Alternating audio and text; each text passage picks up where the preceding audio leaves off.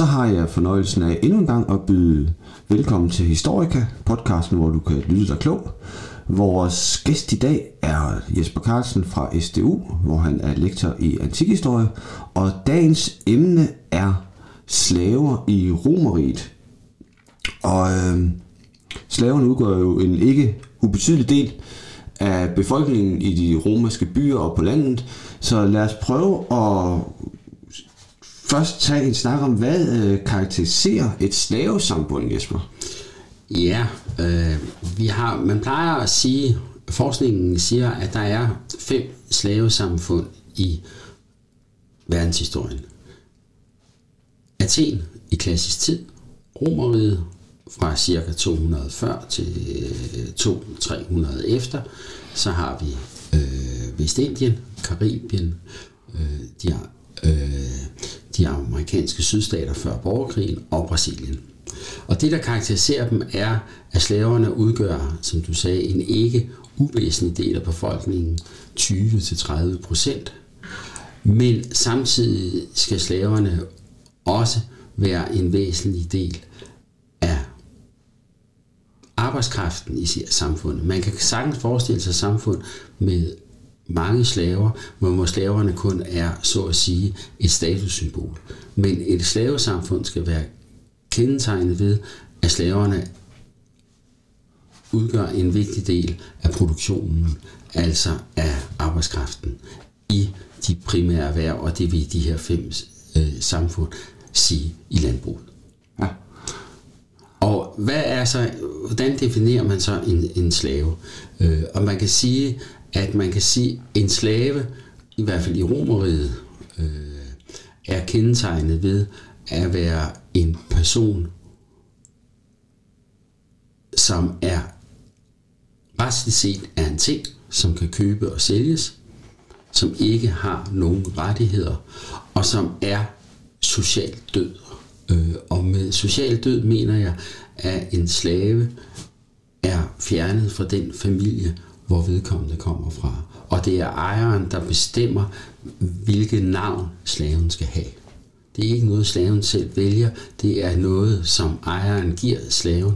Og når vi har så mange slaver i Romeriet med græske navne, så er det ikke fordi, at de kommer fra den østlige del af Middelhavsområdet og er græstalende, men fordi, at det var noget, som ejeren synes gav social prestige, at man havde slaver med græske navne. Det er jo interessant. Øhm, nu siger du selv, der er mange slaver i, i, i Romeriet. Øh, hvor kommer de fra? De fleste slaver er i begyndelsen krigsfanger. Øh, man kan sige øh, lidt øh, sat på spidsen, at en krigsfange øh, opfattede romerne det som en, en gestus, at man i stedet for at slå krigsfangerne ihjel, så gjorde man dem til slaver og tog dem med til Rom. Og det er noget, man fortsætter med hele øh, gennem romerets historie. Vi ved, at øh, da øh, Vespasian og Titus erobrer Jerusalem, så øh, sender de de jødiske krigsfanger rundt om øh, til forskellige dele af øh, Romeriet. Øh,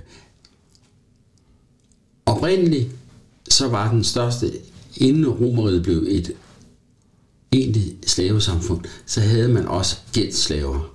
Men det forbydet, og, men der ved vi fra de 12 tavlers lov fra midten af 400-tallet før, at man ikke ønskede, at romerske borgere skulle være gældslaver i deres eget øh, i Rom. Så de skulle sælges det, som hed Transtiberam, altså på den anden side af Tiberen i det, som i dag hedder Trastevere øh, i Rom. Øh, så man undgik, så at sige, at have sine egne medborgere nu som gældslaver. Øh, og gældslaver for romerske borgere, de ophører bliver forbudt ved lov i, i, 300-tallet. Så de eneste, der kan, så at sige, kan blive gældslaver, de er ikke formelt set slaver, men det er måske reelle gældslaver, men det er jo en anden øh, historie. Øh, og så har vi for en tredje øh, gruppe eller der er flere grupper. I, da romeriet øh, plejer, nogen har forsøgt at sige, at når romeriet ophører med at ekspandere om, øh, på Augustus' tid, øh, omkring, øh, skal vi sige, omkring Kristi fødsel, så øh, form, begynder man at importere slaver, og det gør man også. Man køber slaver uden for romeriet, altså i Gallien eller øh, inden det blev en del af romeriet. Øh, og der har vi en bemærkning om, at øh, de at de galliske stormænd var, blev så afhængige af italisk vin, så de solgte deres egne medborgere til romerne, så de for en amphora vin, der fik man en slave. Øh, men det fortsætter også, og man, men man skal huske, at romeriet faktisk e-, ekspanderer hele tiden. Trajan erobrer øh, Rumænien, altså Gdakien, det er nuværende Rumænien, og der er også andre krige, som romerne fører, hvor man får krigsfanger. Så krigsfanger bliver ved med at være en vigtig del. Men samtidig med importen uden for riget, så er der spørgsmålet om slaveavl, øh, som, og det lyder øh, grimt, når man siger det på dansk, men øh, altså det med, at kvindelige slaver, deres øh, børn, bliver også slaver. Og øh, seksuel udnyttelse af slaveinder var almindeligt accepteret i det romerske øh, samfund, så man kan sagtens, og vi har øh, kilder, som taler om, at øh, en mand, øh, en romersk borger, en, øh, et satirisk digt, at han har øh, syv børn uden at have, øh, syv sønner uden at have rigtige sønner, fordi han har fået børnene øh, med øh, sine slavinder. Og spørgsmålet er så, kan, og det har forskningen diskuteret meget, hvordan skal man lave fordelingen af de her Ja, det var min næste spørgsmål. Og vi har jo ikke noget statistik. Vi, har, vi kan ikke spørge øh, romersk statistik øh, om, hvordan de her kommer fra. Øh, og man har meget ofte sagt, at slaver ikke er i stand til at reproducere sig selv. Øh, men det viser både Karibien og også øh, øh de amerikanske sydstater, det kunne slavebefolkningen øh, jo godt gøre. Har det så været det samme i Romeriet? Ja, men der er en meget stor forskel, nemlig at romerne frigav deres slaver.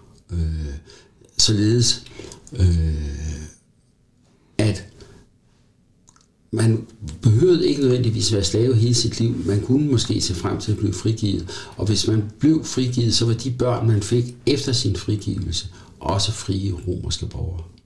Øh, så det er, øh, er svært at sige, øh, men forskningen øh, for øjeblikket ligger nok på, at slaveavlen har spillet en større rolle, end man hidtil har ment. Man kan sige, det, det leder jo til, til, til, til et spørgsmål, der hedder, øh, om, om det kan lade sig gøre, det, det, det skal jeg ikke tage stilling til, men som du selv er inde på, så er der jo en betydelig aktivitet gennem hele Romerigs historie, hvor man jo tager krigsfanger konstant.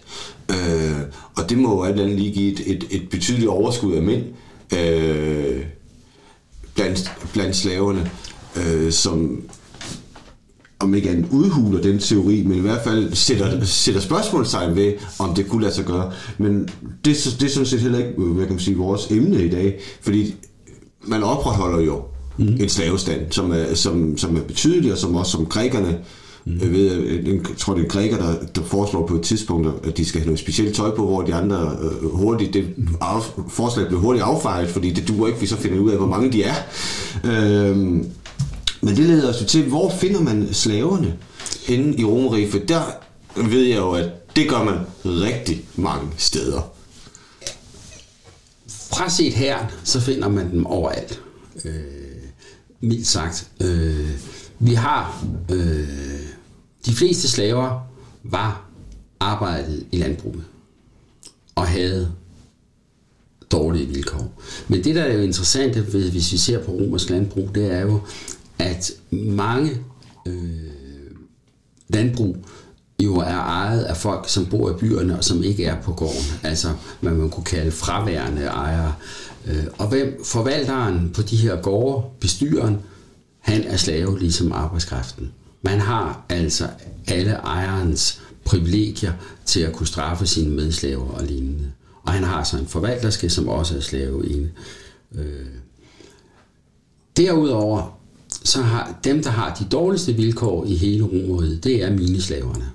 Det er øh, ofte nogen, som bliver dømt til øh, at komme i minerne, og der plejer man at sige, at de lever 3-4 år, og kom, får aldrig set dagens lys. Øh.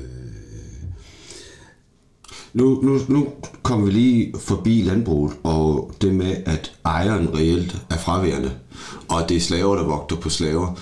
Øh, det er jo på en eller anden måde sådan et, et tillidsslaveri, fordi at der skal jo ikke stor fantasi til, når man sammenligner med de, nogle af de vilkår, som man levede under i øh, de amerikanske sydstater på Vestindien, og sige, jamen, det her, det gider jeg faktisk ikke øh, som slave at, at, og løbe væk.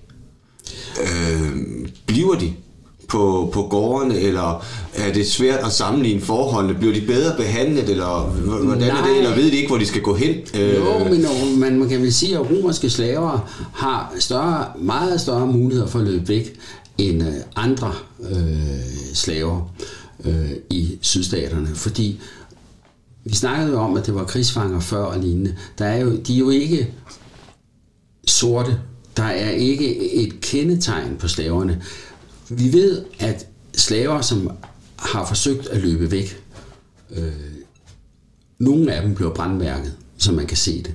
Men dem, som ikke bliver brandmærket, og som løber væk, skal vi sige, fra gården og kommer ind til Rom, hvordan øh, der har du store muligheder for at kunne gemme dig i en millionbefolkning, fordi der ikke er noget folkeregister og lignende.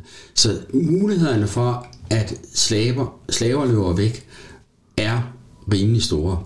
Og vi har måske en mest berømte slave, der løber væk, er jo Androkles, øh, som er slave hos øh, stadholderen i øh, Nordafrika, i Karthago. Og han bliver behandlet så dårligt, så han løber væk. Og hvor løber han væk? Ja, han løber ud i en klip, i en grotte ude i, øh, i halvørken. Øh, og der er det jo, at han øh, ser, at der er en stor løve, øh, som har det dårligt, og så øh, fordi den har fået en torn i poten, og så trækker han tornet ud, og så lever de jo lykkeligt sammen i øh, tre år eller fire år, i, og løven fang, fanger maden til Androkles. Men en dag keder Androkles sig og løber, øh, går ud, og så bliver han fanget og sendt til Colosseum i Rom. Og der skal han kastes for løverne, og der har man jo så fået en ny stor løve fra Nordafrika. Og hvem er løven? Ja, det er selvfølgelig Androkles gamle grottekammerat, som så øh, begynder at slikke ham og lignende, og så beslutter øh, kejseren, at øh, de to skal frigives og går rundt. Fortæller Plinius den ældre, at så går de rundt i Rom og lever lykkeligt i deres dage scene. Altså, så der har du en historie på, både øh, den her lange historie på, at man kan løbe væk og gemme sig, eller man kan løbe, gemme sig i Rom, og så er der ingen, der opdager, hvem du er, fordi du bare kan sige, at du er et andet navn, og fordi du ikke adskiller dig fra andre, fordi du ikke i Rom kan se. Og den særlige er så, at hvis man jo har haft slaver fra, nu, fra Nubien eller fra øh, Ægypten eller andre steder, når de så bliver frigivet, så bliver de romerske borgere. Og det vil sige, at du kan ikke se, hvor folk kommer fra, om de er romere eller ikke romere. Så øh, hvis, hvis man lykkes at løbe væk, så øh, er mulighederne ret store, øh, hvis man bare kommer ind i en tilpas stor by. Du talte også lige før, Thomas, om øh, det her med, øh, at det var en tillidserhverv. Og når vi finder romerne overalt, så er det jo altså også, fordi vi har en lang række betroede slaver. Altså på prokuratorer, øh, som så skal være frigiven, men dine regnskabsfører, dem der står for husholdning og lignende, de er slaver. Øh, og, men med en formodning om, at de kan blive frigivet og lignende. Og vi har også, da vi får efter Augustus og kommer frem, så får vi jo en, en lang række, en, en, så at sige, en statsforvaltning. Og der må man sige, at de lavere øh, i det, som man plejer at kalde familier kæseri, som er et moderne udtryk, men som betyder kejserens slaver og frigivende, at når du når op på det niveau, som vi i dag ville måske kalde kontorchef, så bliver du frigivet. Men de lavere ekspeditionssekretærer og fuldmægtige, de var slaver i den kejserlige administration. Det bringer os på en eller anden måde tilbage til byen, hvor man jo også øh, finder slaverne. Og det gør man jo også alle steder. Øh, der har man jo blandt andet øh, øh, til vandforsyningen, der har man jo for, for, beskrevet af mm. Frontinus, hvor øh, der, han har jo et stort hold af, mm. af slaver til at vedligeholde byens vandforsyning. Ja, og det kan man jo sige, at det er Som jo... jo tilslutter folk sort til vandnettet og tjener lidt penge på det, ikke? Jo, jo. det gør de, øh, og det skriver han jo om, hvordan man skal undgå. Nej, men man kan også sige det på den måde, at vi ved, at Roms bypræfekt, Pedanius Secundus, i øh, 61 eller 63, nu kan jeg ikke lige huske præcis, øh, men under kejser Nero bliver dræbt af en slave i sit hjem. Og der er lovgivningen på den måde, at hvis en slave bliver dræbt i hjemmet, så skal samtlige slaver under taget slås ihjel. Og det er jo en, en beskyttelse, fordi så, de har ikke hjulpet, de har ikke beskyttet deres herre. Det, der er problemet i den her sag, og det er derfor, at øh, historikeren Tacitus fortæller os om den, det er, at vi taler om 400 slaver, som altså Roms byprefekt har under tag i sit hjem i Rom og de skal henrettes. Og det giver en forfærdelig diskussioner i befolkningen i Rom, fordi de, kender, de her slaver kender så mange, som synes, at det er helt urimeligt, at fordi en slave, enten på grund af, at han ikke har fået den frigivelse, han havde, var blevet stillet i udsigt, eller på grund af øh, et jalousidrama mellem herren og slaven om en anden en slavinde, øh, at de synes, at det er urimeligt, at alle de her slaver skal slås ihjel. Og det fortæller også noget om, at slaverne måske jo har haft en lang række forbindelser ud i samfundet. Så, øh, og byslaverne har jo ofte jo fungeret Enten har de været, som i Pelagius Secundus, været under samme tag som deres herre, men mange af dem har jo altså også været selvstændige og har arbejdet som håndværkere, som øh, butiksindehaver og lignende. Og det ved vi fra indskrifter og fra øh, reliefer, hvor vi jo ser dem overalt. Så, romer, så slaver findes overalt øh, i Italien. Til gengæld må vi sige, at antallet af slaver fraset kejserlige slaver øh, og frigivende og betroede slaver nok har været betydeligt mindre i provinserne, altså uden for den italienske halvø og Sicilien. Øh, fordi man der har haft nogle andre former for afhængighed, som romerne bare har fortsat. Altså der har man ikke haft landbrugsslaver, der har du måske haft festebønder i stedet for. Øh, så slaveriet i romeriet er må vi nok sige, noget, som især kendetegner øh, den italienske halvø og Sicilien. Men der kan man så også sige, for det som du, du fortæller nu, så er det jo en, en integreret del, en meget integreret del ja. af samfundet, for du er selv inde på, at øh, de har butikker, ikke? de er håndværkere, øh, de tjener penge. Hvad, hvad, hvad, når en slave tjener penge, hvad går det, øh, er det noget, slaven må beholde, eller går de videre til, eller er det noget, øh, drøber det på, på dejen videre, og hvordan, hvordan foregår det, Jesper? Øh, man kan sagtens, øh, slaverne, og nu taler vi om byslaverne, fordi landbrugsslaverne har ikke store muligheder, men romerretten tillader, at slaverne har en form for lommepenge. Øh, og så er det, man siger, at med de lommepenge, hvis man sparede dem op, så kunne slaven frikøbe sig selv. Og man kan sige det på den måde, at et samfund, hvor folk over 30 år øh, var gamle, så var det jo en stor fordel for ejeren, at en slave, en ældre slave frikøbte sig selv, fordi så fik ejeren mulighed for at købe en ny slave, ung slave, der var en bedre arbejdskraft. Og derfor må man sige, at det her med frigivelse af slaver, kan man måske opfatte nogle gange som en fyring. En mand på 40 år, som ikke arbejdede særlig godt, at hvis han blev frigivet af sine slaver, så fik han jo ikke hverken logi, mad og lignende, fordi man skal tænke på, at øh, ejeren jo har en øh, interesse i at holde sine slaver i god form, så de stadigvæk kan være en god arbejdskraft. Og til med er opsparingen også forsvundet. Ja. For den har man også brugt. Ja, den har man, og præcis. Og derfor må man sige, at det, det her er meget... Øh, at, men for slaverne er den der med frigivelsen en meget vigtig del. Øh, øh, fordi det er så at sige den gulderråd, som gør, at de fungerer og kan se frem til det. Og der er det, man må...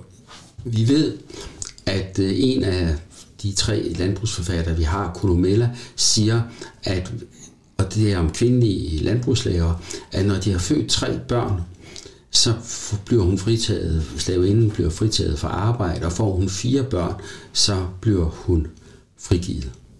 Men så skal man huske, at hendes fire børn, som hun har født før hun blev frigivet, de er stadigvæk slaver, og dem får hun ikke med. Men man kan sige jo også, jeg tror du har nævnt det, at ved frigivelsen opnår man romersk borgerret. Det er jo, kan man sige, et ret stort gulderod at have, specielt hvis man ikke er alt for gammel. Mm. Fordi det gør jo også, at ens egne børn bliver en integreret del af, af romeriet. For dem, der bliver født efter frigivelsen, jo indgår i... Øh, som romerske borger, ikke sandt? Jo, øh, og, og, og det er jo meget interessant. Vi har, øh, og ja, det er ingen tvivl om, at velhavende, frigivende øh, har store ambitioner på deres børns vegne. Vi har nogle historier om, at øh, der er en masse senatorer, der er egentlig er sønner og frigivende, og det bliver set ned på. Men den bedste historie, vi har på det, det er faktisk fra Pompeji, hvor Isis-templet øh, bliver jævnet med jorden ved et jordskælv i 62 eller 63, det er øh, kilderne er usikre på, om det er det ene eller andet, efter Kristus. Der bliver Isis-templet i Pompeji jævnet med jorden, og det bliver så genopført øh, og kan ses den dag i dag af en frigiven slave, øh, men ikke i sit eget, men i sin søns navn, der derefter bliver indvalgt i byrådet, og det er jo meget passende i dag i, i Odense. Øh, men pointen er bare, at drengen er 6 år, og bliver altså byrådsmedlem i en, i en alder af 6 år, fordi hans far har betalt for opførelsen i sit tempel. Og det fortæller noget om den ambi, øh, ambition, som frigivende kan have. Og man kan sige, at i det her tilfælde er der tale om øh, en meget velhavende, frigivende øh, slave, som har råd til det. Og vi har andre eksempler på frigivende slaver, øh, som er, bliver meget velhavende. Til gengæld må man så sige, at den mest berømte frigivende slave, nemlig Trimalchio, som er hovedpersonen i Petronius' roman Satyricon, øh, er et godt eksempel fordi på, hvordan den romerske elite så ned og med foragt betragtede de her, fordi Trimalchio har, gør jo, er jo fuldstændig et ukultiveret, øh, vulgær person. Øh, ja, nogen vil næsten kalde ham blærerøv.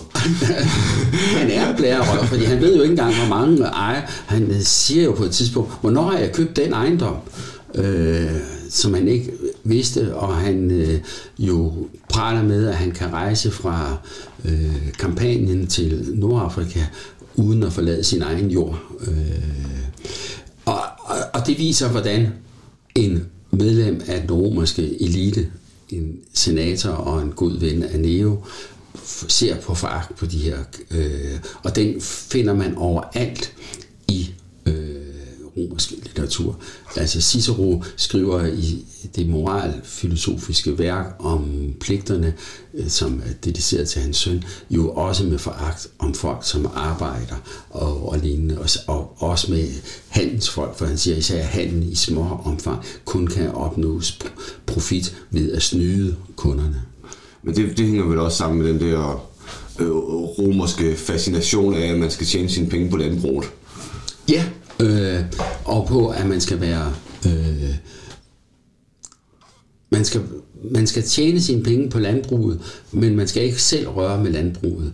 Øh, men man skal bare komme på øh, inspektionsbesøg to-tre gange om året, øh, og så ellers lade forvalteren det, og så skal man sørge for at få pengene øh, øh, taget hjem, og så kan man være politiker og bo i byen. Øh, fordi selvom romerne har en fornemmelse af, at en, en romer er en borger, er en bonde, så er det en myte, som romerne elsker, men som ikke er mere øh, samme myte, som Danmark skulle være et landbrugssamfund i dag. Øh, det er også noget, vi ønsker, øh, man politikerne taler meget om, men det er det jo ikke længere. Nu, nu rundede vi lige øh, uh, Trimalchio og, og hans, hans mange penge. Der er også et specielt fænomen, at slaver ejer slaver i Romeriet. Det, ja. Hvordan hænger det sammen, og hvordan er det juridisk strikket sammen, hvis man siger, at en slave ikke har nogen rettigheder? Øh, hvordan, hvem refererer man til, så at sige, i, i et, et, et forhold? Jo, men det er jo interessant, fordi øh, for det første hedder en slaves slave hedder en vikarius. Jeg elsker ordet vikar, jeg tænkte på. Øh... Det er jo nogle læger, der vil... vil og jeg som i mange år, som mange, i hele min uh, studietid, var vikar øh, øh, på forskellige skoler. I, men de her slaver var faktisk ikke ejet af den slave, men af deres ejer på samme måde. Altså slaverne har ingen rettigheder, det vil sige, alle de privilegier, du kunne have som betroet slave og lignende, de kunne blive frataget dig fra den ene dag til den anden, og du kunne ikke brokke dig. Og det betød jo også, at så var folks øh, sandsynlighed for ikke at opføre sig ordentligt jo betydeligt mindre. Øh, mit bedste eksempel på sådan en øh, vikar, øh, en, en slaveejer, det er en regnskabsfører, en kejserlig øh, slave, som er regnskabsfører i øh, Gallien, i øh, det moderne Lyon, øh, fra skatteopkrævningen og tolvopkrævningen i området. Og han dør under kejser Tiberius på en rejse til Rom. Øh, og vi ved det, det ved vi kun, fordi hans slaver rejser en gravenskrift over ham. Og der er tale om 13 slaver, hvoraf de 12 er mænd og en er kvinde. Og de 12 fortæller os, hvad det er, de laver. Og en pusser hans sølvtøj, en pusser hans kovertøj, en tager sig af hans øh, tøj og lignende. Og den eneste, som af de her 13 slaver, som ikke har en titel, det er den ene kvinde.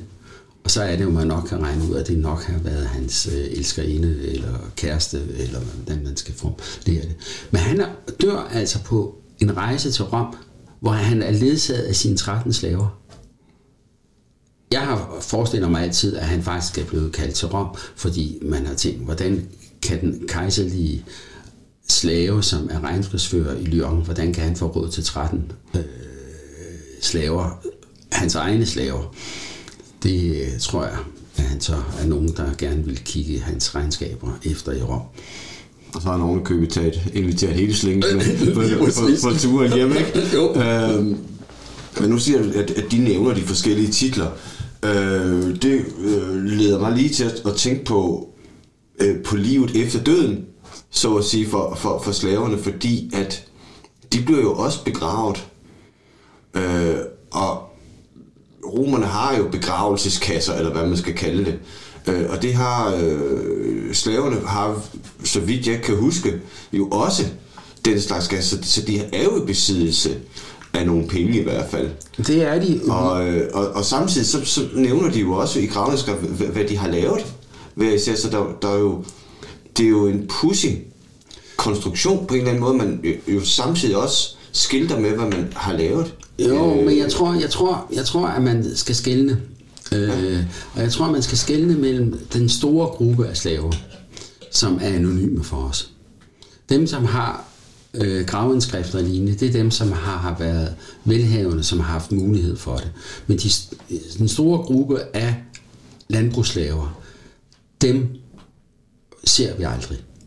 Øh, Vi har en indskrift, som nu er i Kieti, øh, hvor der, som er rejst over en forvalter, øh, som er død, øh, og der skriver slaverne øh, til ham, at det var fordi han imparavit modestes, og det betyder, at han styrede dem med mådehold. Og det er som om, at det er det vigtigste, han har gjort. Så kan man forestille sig, hvordan forvalteren eller normalt har været. Og ordet imparavit er jo interessant, for det hænger jo sammen med imperium. Altså det, det som embedsmænd har. Øh, den store gruppe af slaver har aldrig fået en gravskrift. Jeg tror, at de er blevet kylet ned i de massegrave, vi ved er i Rom, for eksempel på Esquilin og lignende. Øh, til gengæld, så er det rigtigt, at slaver kunne være medlem af de her begravelseskasser, øh, kollegia. Øh, men der ved vi også øh, fra den øh, kollegium, som er i byen Lanuvium, øh, 30 km sydvest for Rom, øh, at der står i reglerne, at hvis ejeren ikke tillod en rigtig begravelse af slaven, så skulle man holde en skinbegravelse. Og det antyder jo, at ejeren bestemte også over slaven efter slavens død, og altså kunne nægte en egentlig begravelse. Og det vil sige bare en henkastelse. Øh, men jeg synes også, det er med til at vise, at slavesamfund er meget mere nuanceret. Fordi man kan for reelt sagt, man har et standssamfund inden for slaver, for der er nogen, der er højt på strå, og man har som, som, som tager til Rom med hele slavefølget, og der er slaver, som bliver begravet i masse, øh, massegrave. Og, og det giver jo et meget mere nuanceret billede af et slavesamfund i forhold til det billede, man normalt har. Nu kender jeg ikke noget specielt til slaveri i, i, i sydstaterne, men der er jo en, den opfattelse det er jo en uniform masse, som ingen rettigheder har overhovedet. Mm. Øh, så kan man sige, at Romeriets øh, slaver er jo slavesamfundet meget mere øh, nuanceret. Øh, man kan også sige, som en fransk forsker, øh, Valang, sagde om det græske slaveri, men øh, som i hvert fald det, og i endnu højere grad gælder for det romerske slaveri, at alle slaver er lige, men nogle slaver er mere lige end andre. Øh, for nu øh, Orwells berømte citat. Fordi at juridisk set, så har alle slaver lige, men reelt set i dagligdagen er de fuldstændig øh, anderledes. Og man må jo også sige, at hvis vi kigger på kvindelige slaver, at nu, en lang række af dem jo har fungeret som deres ejeres elskerinder eller kærester. Øh, og nogle af dem har klart, eller er helt givet blevet frigivet. Øh, og så har man kunne få et, et, et, et rigtigt ægteskab, altså et retsgyldigt ægteskab. Øh, men man må jo også sige, at en frigiven slave har jo hele tiden blevet påmindet om, hvad, hvor han kom fra. Og øhm, fordi en, en, en romersk slave havde et navn, som jeg sagde tidligere, så kunne øh, var det øh, herren, der bestemte det. Og vi har en lang række øh, typiske slavenavn, enten græske eller på latin, for eksempel Felix, som jo nu i Danmark er blevet prinsenavn, øh, men som i, Rom, i Romeriet var et øh, slavenavn. Men når du blev frigivet, så havde romerske borgere tre navne. Øh, Gaius Julius Caesar, for at tage et berømt eksempel. Og hvis Caesar frigav en, en af sine slaver, skal vi sige, han hed Eros, så kom den slave til at hedde Gaius Julius Eros. Slægtsnavnet Julius kom så familien til at bære hele deres liv. Det kunne man ikke skifte ud. Og det vil sige, at alle vidste, nå ja, den familie er oprindeligt en slave, som er frigivet det, og det vil sige, at i 10 generationer bagefter ville man vide, nå ja, det var en af Gaius Julius Caesars slaver, de stammer fra. Hvis vi kæmper os lidt øh, frem i tiden, så, øh, så er det jo klart med moderne kristne øjne, at øh, de hedenske barbariske, halvbarbariske romere jo ikke havde øh, nogen moralske kvaler ved at have, at have slaver. Øh, det men på et tidspunkt kommer kristendommen jo ind i romeriet, mm. og prædiker næstekærlighed og anden. Betyder det, at, øh, at slaveriet øh, stopper, holder op? Eller hvornår fortsætter det, og hvornår ser vi egentlig enden på, på slaveriet? Det ser enden på slaveriet, I romeriet, det ser du aldrig. Øh, det fortsætter. Antallet af slaver og deres betydning forsvinder, vi, når vi når frem i senantikken, så er der jo ikke længere så mange landbrugsslaver, så er det blevet mere øh, forpagtere, som bliver bundet til jorden. Og det er lignende. Og det vil sige, at slaverne øh, forsvinder på den måde, at de går hen og bliver en form for, som jeg sagde, der de, så romeriet bliver ikke længere et samfund, et slavesamfund, fordi antallet er blevet faldet, og de spiller ikke den afgørende rolle i produktionen i landbruget. Og det, men man forbyder aldrig slaveriet øh, på noget tidspunkt. Og øh, jeg kan vel ikke øh, lade være nærmere for at sige, ja, hvornår har vi den sidste slave i Danmark? Ja, det er vel ab, øh, biskop, ærkebiskop Absalons testamente øh, i middelalderen, hvor han frigiver en af sine slaver i sit testamente. Og i Danmark for, er slaveriet øh, jo før, blev jo først forbudt op i 1800-tallet. Så det, altså, kristendommen har ikke det problem øh, med slaveriet som sådan. Øh, man kan også, hvis man læser Paulus' breve, måske argumentere for, at han jo siger, at man skal blive i den stand, hvor man er. En slave skal fortsætte med at være en slave lignende. Det betyder ikke, at han forsvarer slaveriet, men det skal nok læses på den måde, at han forventer, at dommedag er lige rundt om hjørnet. Og så venter der noget bedre på den anden side. Lige præcis.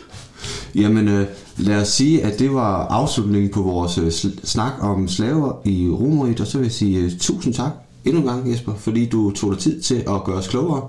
Tusind tak.